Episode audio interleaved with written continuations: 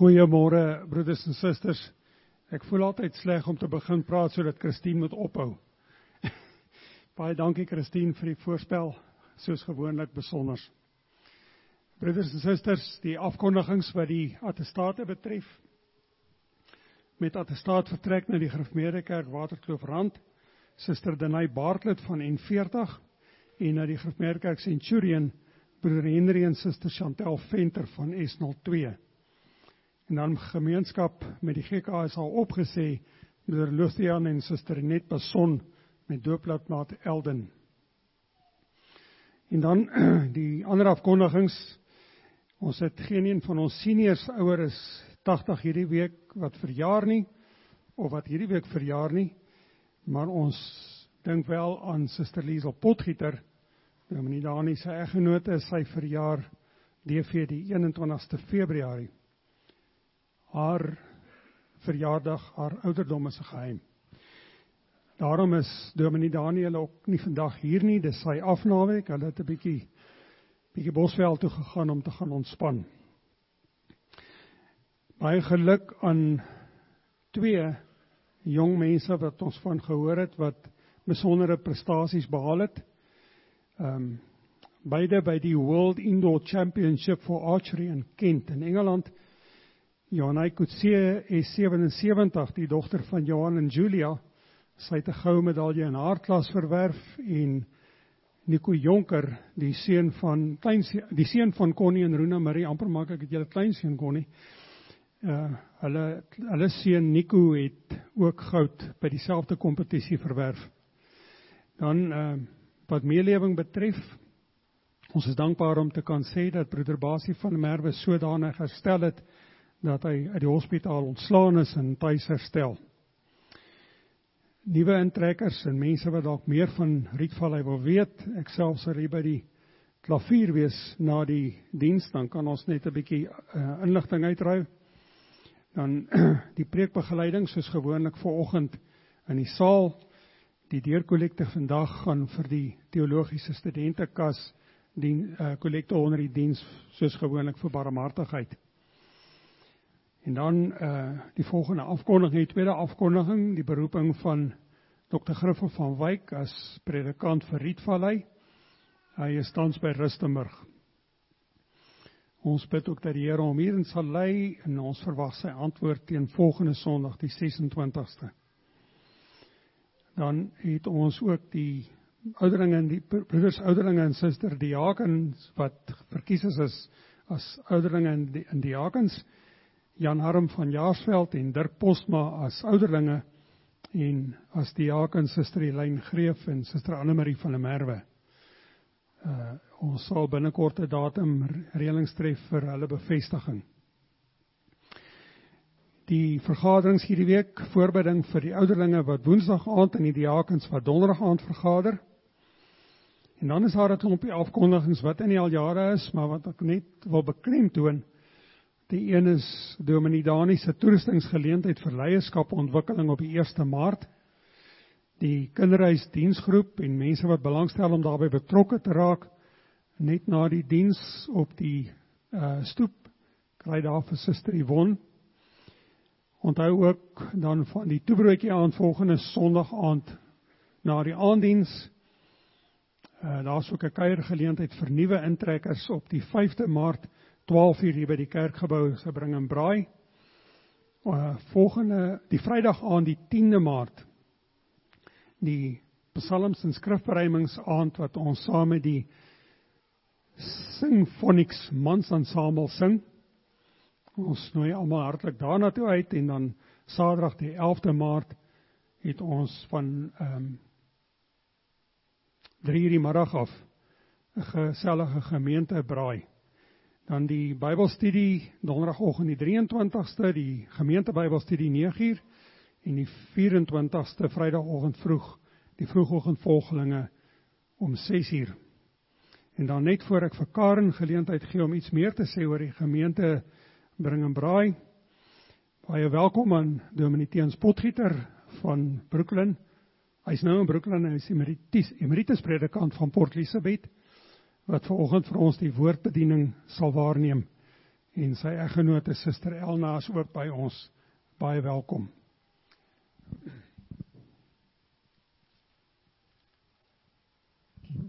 Goeiemôre almal. Soos julle al 'n paar keer op die bord gesien het, die advertensie vir die gemeentebraai op die 11de Maart. Ek wil dit asseblief, daar is ehm um, lyste voor in die kerk want ons gaan lekker saam braai en lekker saam kuier. Ek sal graag wil hê dat ons almal wat hier vandag is, hulle name opskryf vir die 11de Maart. Dit sal nou net wonderlik wees. So asseblief, ek sal baie bly wees. Jy bring asseblief jou eie vleis en jou eie drinkgoed en jou eie stoel indien jy moontlik kan en jou eie eetgerei. Verder word daar pap en sous en lekker slaaië en pudding voorsien. So ek hoop die pudding is die die aantrekkingskrag. Asseblief, ek sal baie bly wees as julle elkeen kom deel in die lekker saamkuier die 11de Maart. Baie dankie.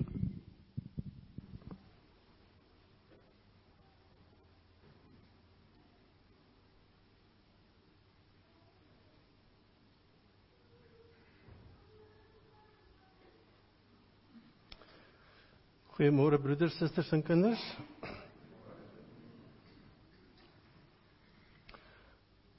Uit hom, deur hom en tot hom is alle dinge.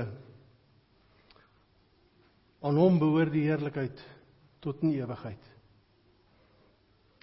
Genade, liefde en vrede word die geskenk van God ons Vader in Christus Jesus ons Here deur die kragvolle werking van die Heilige Gees. Amen. Ons begin hierdie erediens deur saam te sing uit lied uh 203 verse 1, 2 en 3. Ek uh, vestig u aandag op ehm um, die gedeelte wat hy vir ons stel, ons kan sing van God se reddingsdade en sy sondevergifnis. Dis die twee kernsake wat na vore kom in hierdie lied, sondevergifnis en reddingsdade. Verse 1, 2 en 3 lied 203.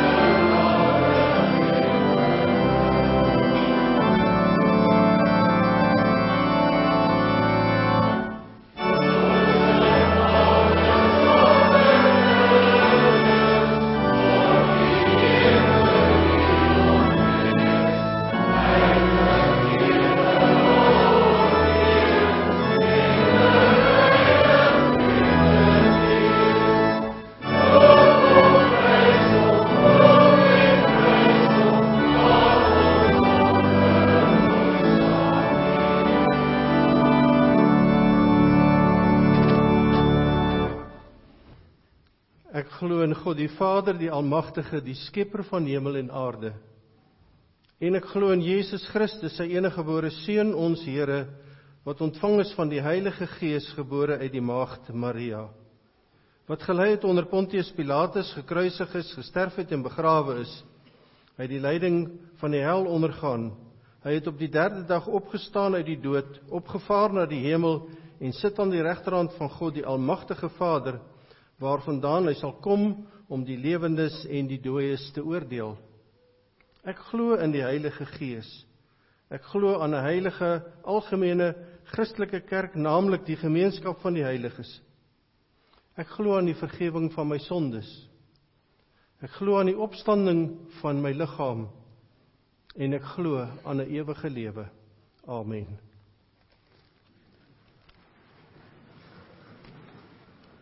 Ons luister na die wet van die Here.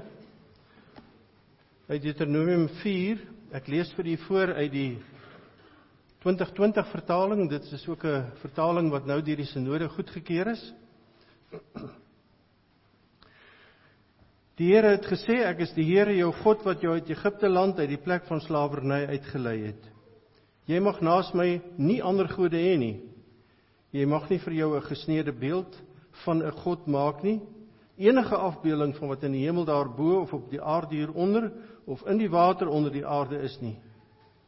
Jy mag nie voor hulle in aanbidding buig nie en jy mag hulle nie dien nie, want ek die Here jou God is 'n besitlike God wat kinders laat boet vir die sondeskuld van ouers, selfs die derde en vierde geslag van hulle wat my verwerp.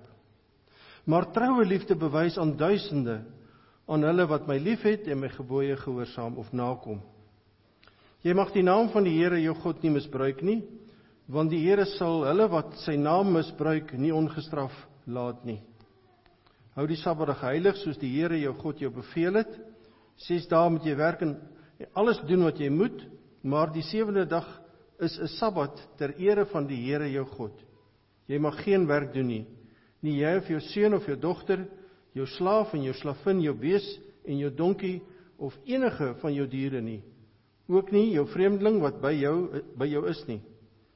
Sodat jou slaaf en jou slavin kan rus soos jy. Jy moet onthou dat jy ook 'n slaaf was in Egipte land en dat die Here jou God jou met 'n sterk hand en uitgestrekte arm jou daar uitgelei het. Daarom het die Here jou God jou beveel om die Sabbatdag te vier. Behandel jou vader en jou moeder met eerbied soos die Here jou God jou beveel het, sodat jy lank kan leef en sodat dit met jou goed kan gaan op die grond wat die Here jou God vir jou gee. Jy mag nie moord pleeg nie, jy mag nie egbreek pleeg nie, jy mag nie steel nie, jy mag nie vals getuienis teen jou naaste hê nie, jy mag nie jou naaste se vrou begeer nie, jy mag nie jou naaste se huis begeer nie, ook nie sy saaigrond, sy slaaf en sy slavin sy bees en sy donkie of enige iets wat aan jou naaste behoort nie.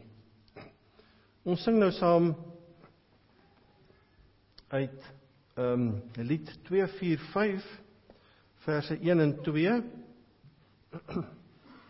Ehm um, en dit gaan handel hier sodat ons die Here loof oor sondevergifnis. Nou weet ons die wet is vir ons 'n riglyn vir ons dankbaarheidslewe omdat die Here Jesus Christus reeds vir ons sondes gesterf het en daarom gaan ons ook nou sing van sondevergifnis waaroor ons dankbaar is. Verse 1 en 2 lied 245.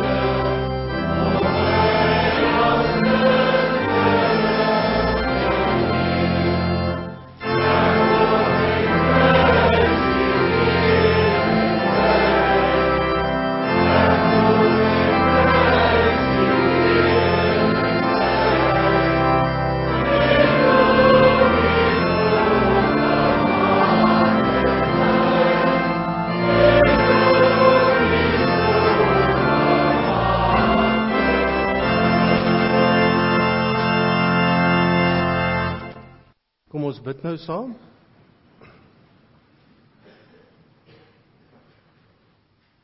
Troue God en Hemelse Vader, U verander nooit nie.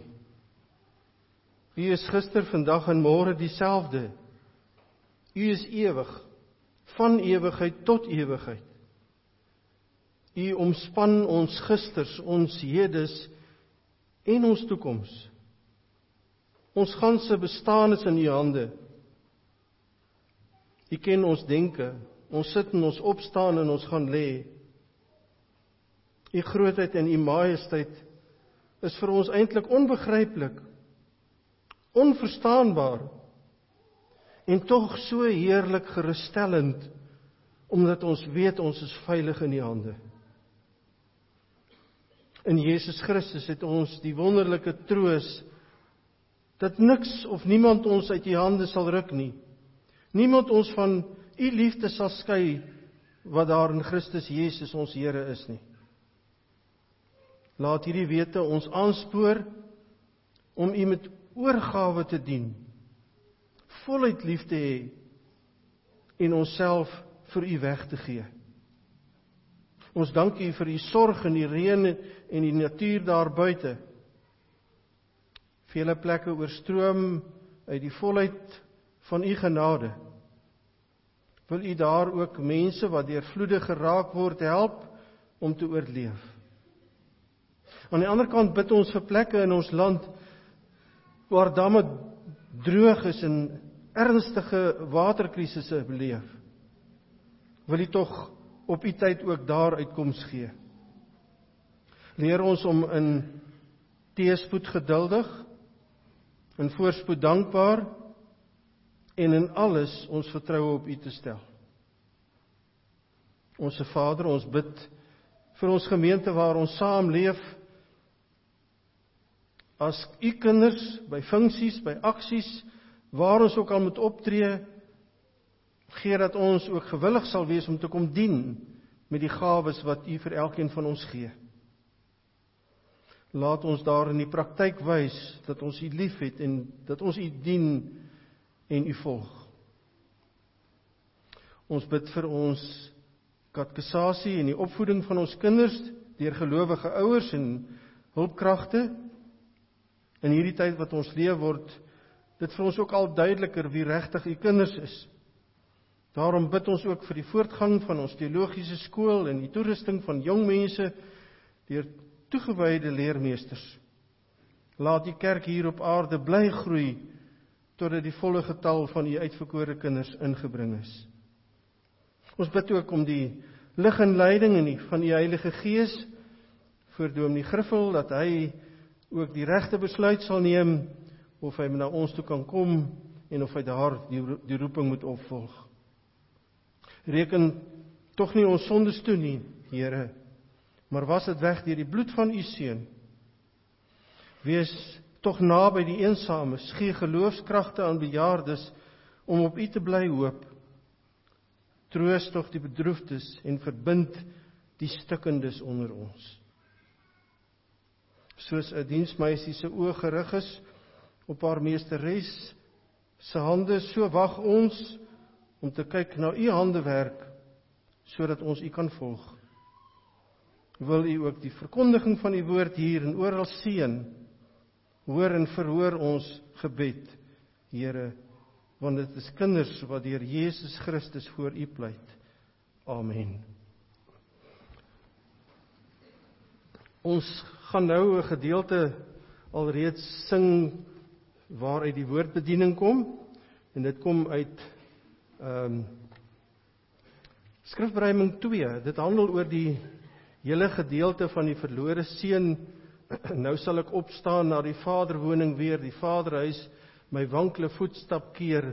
My Vader sal ek sê van misdaad skie, my sonde is teen die hemel en voor U.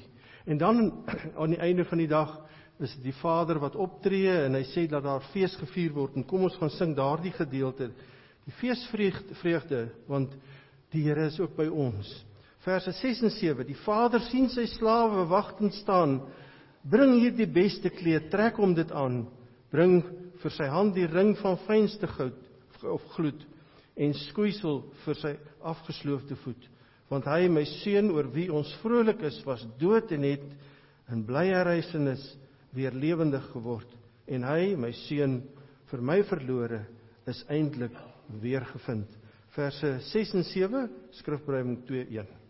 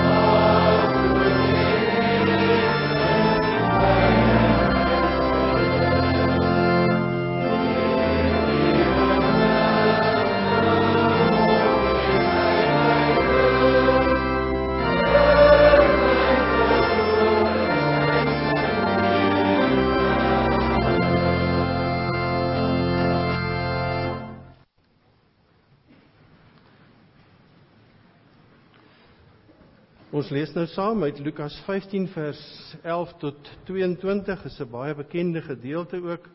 Daar seker al baie keer oor hierdie gedeelte gepreek. 'n Mens kan eintlik 3 preke van hierdie gedeelte maak oor die drie figure wat hier na vore kom. Ek het probeer om dit saam te voeg sommer in 'n eenheid.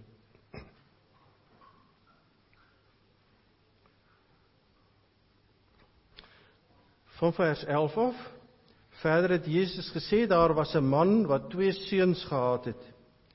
Die jongste het vir sy pa gesê: "Pa, gee my die deel van die besittings wat my toekom." Hy het toe die goed tussen hulle verdeel. Nie lank daarna nie het die jongste seun alles tot geld gemaak en van die ouer huis af na 'n ver land toe vertrek. Daar het hy sy geld verkoos deur losbandig te lewe. Nadat hy alles deurgebring het, het daar 'n kwaai hongersnood in daardie land gekom en ook hy het begin gebrek ly. Hy het toe sommer by een van die mense van daardie land gaan bly. En die het hom na sy plaas toe gestuur om varke op te pas. Daar het hy gewens hy kon sy honger stil met die pele wat die varke eet, maar niemand het hom daarvan gegee nie. Toe kom hy tot inkeer en sê: "My pa het tot wie weet hoeveel dagloners en hulle het almal oorgenoeg kos en hier vergaan ek van die honger. Ek sal dadelik na my pa toe teruggaan en vir hom sê: "Pa, ek het teen God en teen pa gesondig. Ek is nie meer werd om pa se seun genoem te word nie. Behandel my soos een van pa se dagloners." En hy het sonder versuim na sy pa toe teruggegaan. Toe hy nog ver aankom, het sy pa hom al gesien en hom innig jammer gekry. Hy hardloop hom tegemoet, omhels hom en soen hom. Toe sê die seun vir hom: "Pa, ek het teen God en teen pa gesondig. Ek is nie meer werd om pa se seun genoem te word nie." Maar sy pa roep sy werksmense: "Maak gou, bring klere, die beste en trek dit vir hom aan. Sit vir hom 'n ring aan sy vinger en trek vir hom skoene aan." En bring die vetgemaakte kalf, slag hom en laat ons eet en feesvier. Hierdie seun van my was dood en hy lewe weer.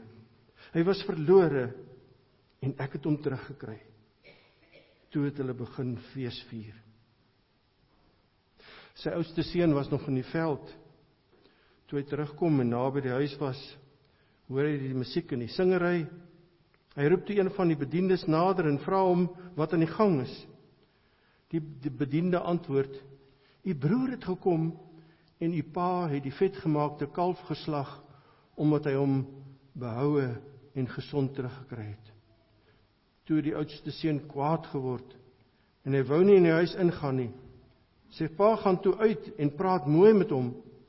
Maar hy antwoord sy pa: "Kyk, al die jare werk ek soos 'n slaaf vir pa. Nog nooit het ek 'n opdrag van pa verontagsaam nie." En vir my het pa nog nooit eers 'n bokkie gegee sodat ek saam met my vriende kon feesvier nie. Maar nou het hierdie seun van pa wat pa so goed met wat pa sê se goed met prostituie deurgebring het teruggekom. Het pa vir hom die vetgemaakte kalf geslag. Toe sê die pa vir hom: "Kind, jy's altyd by pa. En alles wat pa het, is ook joune." Maar ons kan tog nie anders as om fees te vier en bly te wees nie. Want hierdie broer van jou was dood en hy lewe weer. Hy was verlore en ons het hom teruggekry. Vers 24 ehm um, Hierdie seun van my was dood en hy lewe weer. Hy was verlore en ek het hom teruggekry. Toe het hulle begin fees vier.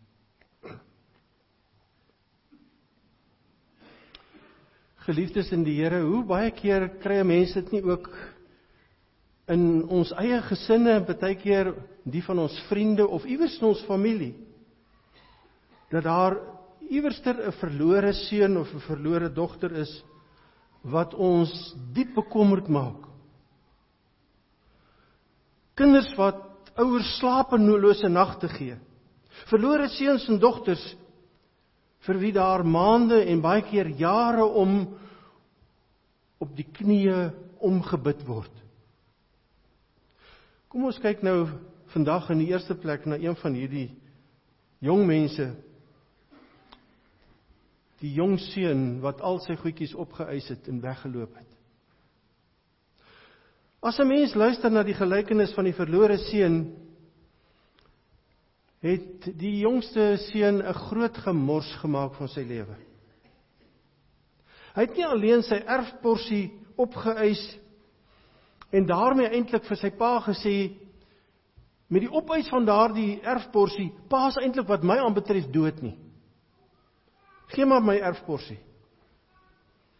Hy het daarna sy vader afgeskryf en alles wat waardevol is het hy gaan versmaai En so het hy verder sy pa met sy erfporsie ook wat hy versmaai het onteer. Maar kyk nou wat doen die Here. Hy kom by na hierdie jong man toe en hy gryp in sy lewe in. Die Here gebruik ons kom ons altyd eers met inisiatief. En hy neem die voortye om hierdie kind van hom terug te bring. Hy het stadig maar seker die een deur na die ander deur toegemaak. 'n Joodse seun tussen onrein diere. En hy begeer hulle kos. Slegter kon dit nie gegaan het met hierdie Joodse seun nie. Tussen die varke en in die diepte van sy lewe sien hy uiteindelik die enigste deur wat nog oop staan en dit is huis toe na sy vader toe. Ag as ons almal maar almal maar wil besef dat wat Jesus eintlik hier wil vir ons sê.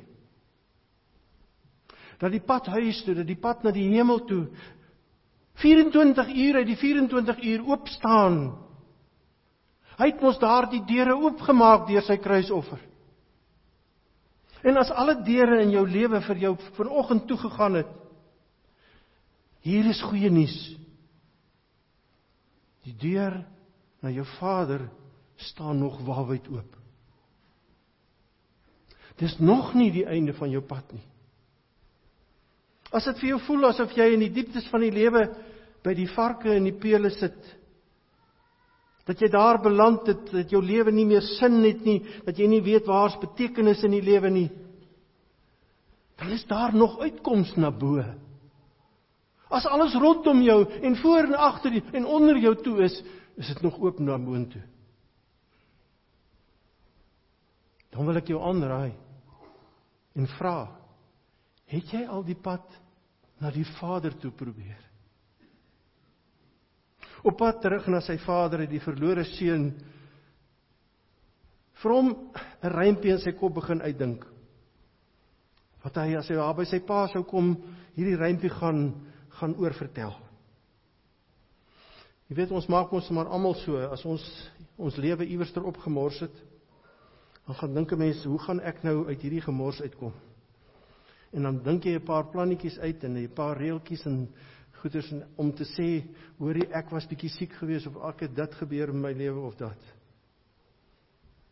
Maar hy kom wanneer hy gaan versoening doen by sy pa, kom praat hy eerlik.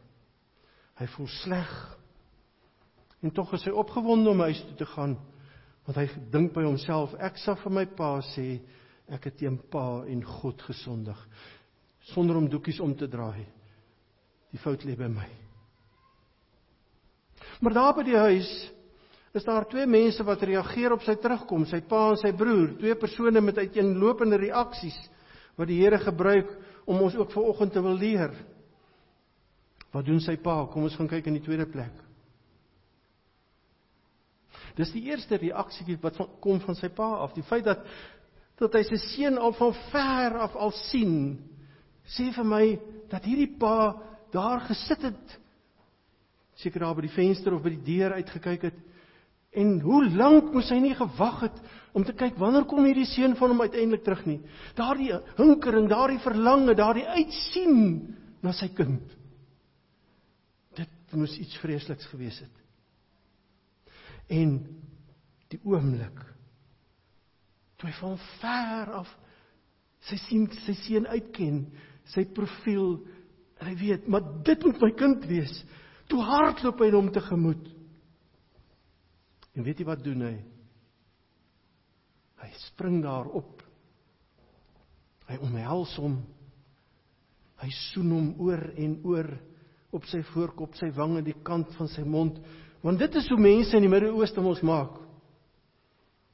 En druk hom van blydskap sy vuil reepies klere sit hom nie af nie. Sy varkstank verhinder hom nie om die geleentheid aan te gryp om sy kind vas te druk en en hom met hom te versoen nie. Nou moet jy weet vir die fariseërs en die skrifgeleerdes was hierdie optrede van hierdie pa 'n absolute vernedering. Want om by sy seun uit te kom het hy sy rok opgetel en sy enkels gewys. En dit was 'n skande.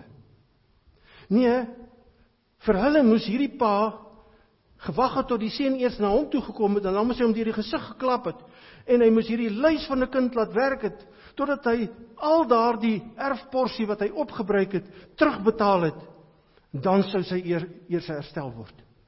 So dit gaan oor werkheiligheid wat daar moes wees. Hy moes eers sy plek verdien by sy vader.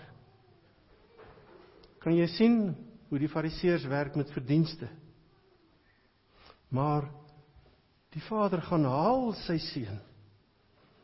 Nog voordat enige iemand iets oor hom kan sê, op hom kan spoeg of vloek vir hom, gaan die Vader uit na hom toe en hy versoen met sy seun en so versoenend kom hulle die stad in sodat niemand iets kan sê nie. En hierdie jong seun van hom was gereed met sy rympie. Maar dis asof die pa dit omtrent nie eens hoor nie. Hy gee opdrag aan sy bediendes om die beste klere vir hom aan te trek, sy seelring aan sy vinger te sit, die beste slagting te slag. En seelring is gewoonlik dokumente gedruk in die naam van die pa en dan het hy gewoonlik die pa se klere aangetrek. Die beste klere is waarskynlik so iets soos trouklere. en hoor mooi. Hoor mooi. Nie 'n enkele verwyte nie. Ons sê mos, ek het mos so gesê manetjie, jy gaan dit gaan so gebeur. Maar hierdie Vader kom net met blydskap en hy omhels hom en hy is vol vreugde en hy sê laat ons fees vier. Hy's terug, hy's lewendig. En as jy daar in die dieptes by die varke vanoggend na jou hemelse Vader vlug. Want dis eintlik wat hierdie Vader voorstel, die hemelse Vader. Sal jy ook nie een enkele verwyte hoor nie. Want die liefde verwyd nie. God wat afbuig in sy seun na sy kinders. Is dit nie wat die evangelie is nie? Is die Vaderhart van God nie hier aan ons bekend gemaak nie? Ons kom as seuns en dogters van ons vuil varklewens terug met die plan ek sal my sondes afwerk. Ons is gereed om ons Vader in die oë te kyk, die dorp se mense, ons familie en dan kom God die Vader uit die hemel met sy seun af na ons toe, aangehardloop. Hy versoen sondaars soos ek en jy. Sy eie seun vat daardie skande, die spoeg, die klap, die die geeselhoue. Die kruis. God se Vaderhart breek vir sondaars. Hy kom hulle tegemoet deur Jesus Christus sodat die skande eerder op hom kom. Hierdie pa gee vir sy seun juis wat hy nie verdien nie. Liefde gee baie meer. Liefde gee juis wat jy glad nie eens op aanspraak kan maak nie. En die rede want hierdie seun van my was dood maar het nou teruggekom na die lewe. As ek en jy vanoggend dit moet maar be, kan besef in ons nood, in ons dieptes, in ons elende, in ons swakheid, in ons kleinheid dat God ons tegemoet gehardloop het deur sy seun en na ons toe gekom het en ons skande weggevat het. En hy gee vir ons wat ons nie verdien nie. Ewige lewe, genade, dan sal ek en jy kom en hom met vrymoedigheid dien, met oorgawe, met blydskap. En ons hemelse Vader klee nou vir my en jou met sy eie seun se heerlikheid, die klere van Jesus Christus. Met sy blink en helder klere van sondevergifnis. Dis jou Vader se hart, sien jy dit raak? Hy gee jou 'n ereplek as sy kind om saam met Christus 'n mede-erfgenaam te wees saam met hom uiteindelik in die hemel te regeer. Al sy skatte word myne en joune. En niemand sal jou ooit weer voor die Vader in volle sien nie. Want hy behandel my en vir jou nou soos 'n prins en 'n prinses. Een van sy kinders wat dood was, wat lewe. En al is sy seun sy eie kind behandel hy ons as aangenome kinders, ook nou as sy eie kinders. Die boodskap is duidelik. As jy met God versoen is, ontvang jy die volle regte, die volle voorregte, gesag, eer, respek en verantwoordelikheid as sy kind. Maar kom ons gaan kyk hoe reageer die ouer broer. Hy doen drie dinge. Hy vererg hom in die eerste plek en hy wil nie in die huis inkom nie. Hy prys homself oor sy wonderlike getroue lewe en hoe hy sy pa gedien het. En hy veroordeel sy sy broer, hierdie seun wat sy lewe met prostituie deurgebring het. Iemand het hierdie oudste seun genoem die verlore seun wat by die huis gebly het. Hy was naby en tog so onmeetlik ver want kyk wat sê hy vir sy pa of sê sy pa vir hom kind, maar jy's die hele tyd by my. Jy het alles wat myne is is joune. Dit's deel van jou erfporsie. En dan wil hy eintlik daarmee toevoeg. Maar jy begryp dit nie, jy besef dit nie, jy waardeer dit nie. En dit was die onsaglike verlorendheid van hierdie van hierdie oudste seun. Hy speel van die fariseërs in die kerk maar sonder God. Miskien moet ons ook ons begrippe 'n bietjie verander. Partykeer self na onsself grondig kyk. Hierdie onaangename kritiese kritiese norseun is beeld van baie verbondskinders. Die kerkmens, die wonderbaarlike of wonderlike bevoorregte kind wat tuis is wat opgegroei het in die kerk wat sy onverdiende voorregte so stadig aan al meer en meer as dringende regte begin beskou. Hy's of sy's verlore in sy gearriveerdheid. Sy lese is vanselfsprekend, ek is mos nou 'n kind van God. Die genade gaan half by so 'n persoon verby.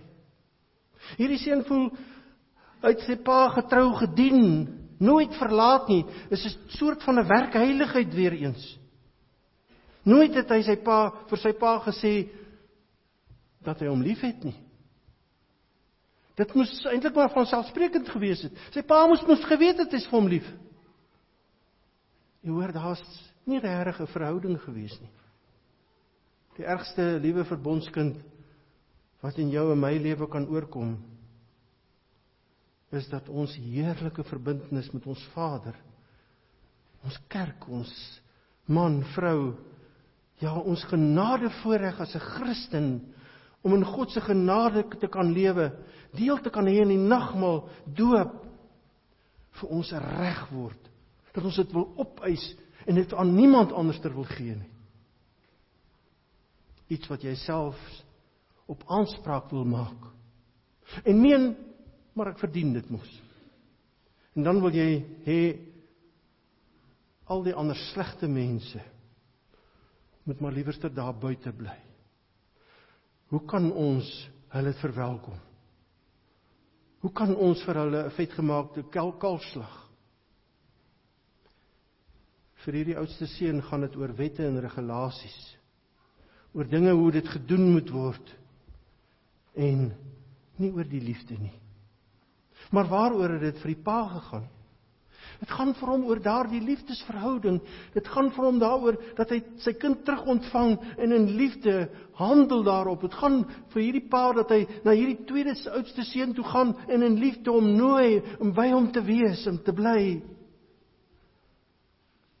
En daarvoor gee Jesus Christus sy gees aan ons.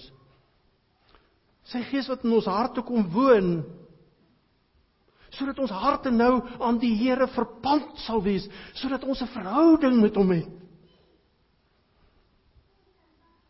So wil die Here vanoggend hier wees deur sy gees in jou hart. Wil hy hê ons moet hier saam fees vier.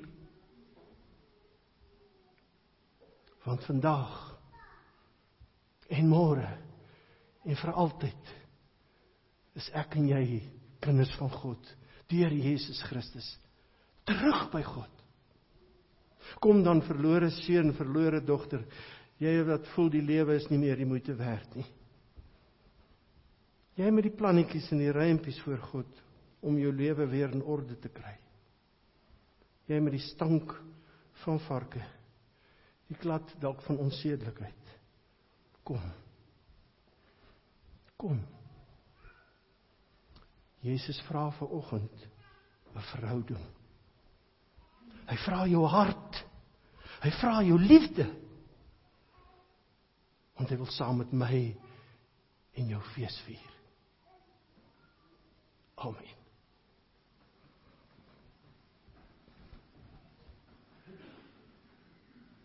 Wonderlike Vader, wat sal ons vir U bring uit dank vir U genade? U liefde is oneindig groot. Ons loof en prys U driemaal heilige naam. Dat U in U seun Jesus Christus agter ons aan na hierdie aarde toe gekom het. Dat U ons kon verlos het, dat ons aan U kan behoort, dat ons 'n verhouding met U kan hê, dat ons U kan lief hê. Dat U Gees in ons harte woon. Here God, gee dat ons u sal lief hê. Altyd dankbaar sal wees vir u genade. En dat daardie liefde wat nou in ons harte woon, na ons gesinne toe sal gaan, ons kinders, na medegelowiges toe, na mense buite die gemeente. Om te sê kom. Jou Vader nooi jou. Hoor u ons gebed, Here in Jesus se naam. Amen.